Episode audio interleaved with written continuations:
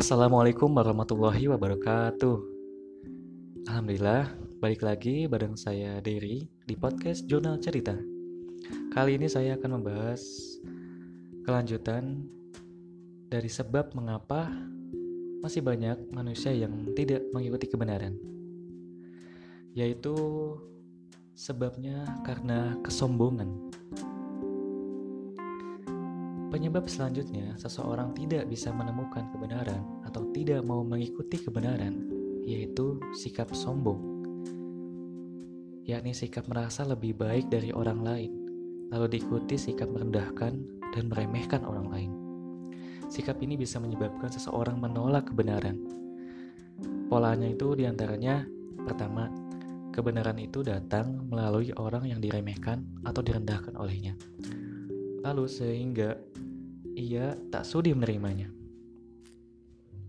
Terus kedua, orang yang diremehkan atau direndahkan itu sudah ikut atau berada dalam kebenaran lebih dahulu, sehingga ia tak sudi bergabung bersamanya untuk mengikuti kebenaran. Sikap sombong mempunyai kemiripan dengan sikap fanatik dalam hal dampaknya, yaitu sama-sama sulit menerima masukan, saran, kritik, penawaran, dan sebagainya enggan untuk memikirkan, mencari-cari alasan dan kebenaran, dan ujungnya menolak kebenaran demi ego. Perbedaannya, sikap fanatik biasanya kaitannya dengan ikatan perasaan seseorang terhadap nilai pada kelompok, seperti yang telah dicontohkan sebelumnya. Sedangkan sikap sombong kaitannya lebih ke ikatan perasaan seseorang terhadap nilai diri pribadinya. Contohnya, iblis menolak perintah Allah untuk sujud kepada Adam karena iblis merasa lebih mulia dari Adam. Lalu tokoh-tokoh Mekah menolak dakwah Nabi Muhammad SAW. Di antaranya karena pengikut Nabi Muhammad saat itu kebanyakan orang miskin dan lemah. Lalu seorang seorang yang bergelar akademik yang tinggi tidak mau menerima penjelasan yang berdasarkan ilmu pengetahuan dari seorang lulusan SMA yang mengandung kebenaran padahal. Terus seseorang atasan tidak mau menerima saran dan kebaikan dari bawahannya. Dan masih banyak contoh yang lainnya ya. Jadi sikap sombong atau merasa lebih baik dari orang lain, lalu kemudian diikuti meremehkan dan merendahkan orang lain, bisa menyebabkan seseorang tidak mau menerima kebenaran itu. Bahkan Nabi Muhammad SAW pun mendefinisikan takabur atau sombong itu melalui sabdanya. Tidak akan masuk surga seseorang yang di dalam hatinya terdapat kesombongan sebesar biji sawi.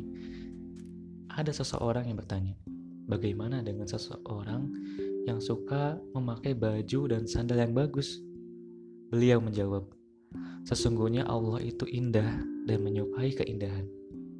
Sombong adalah menolak kebenaran dan meremehkan orang lain.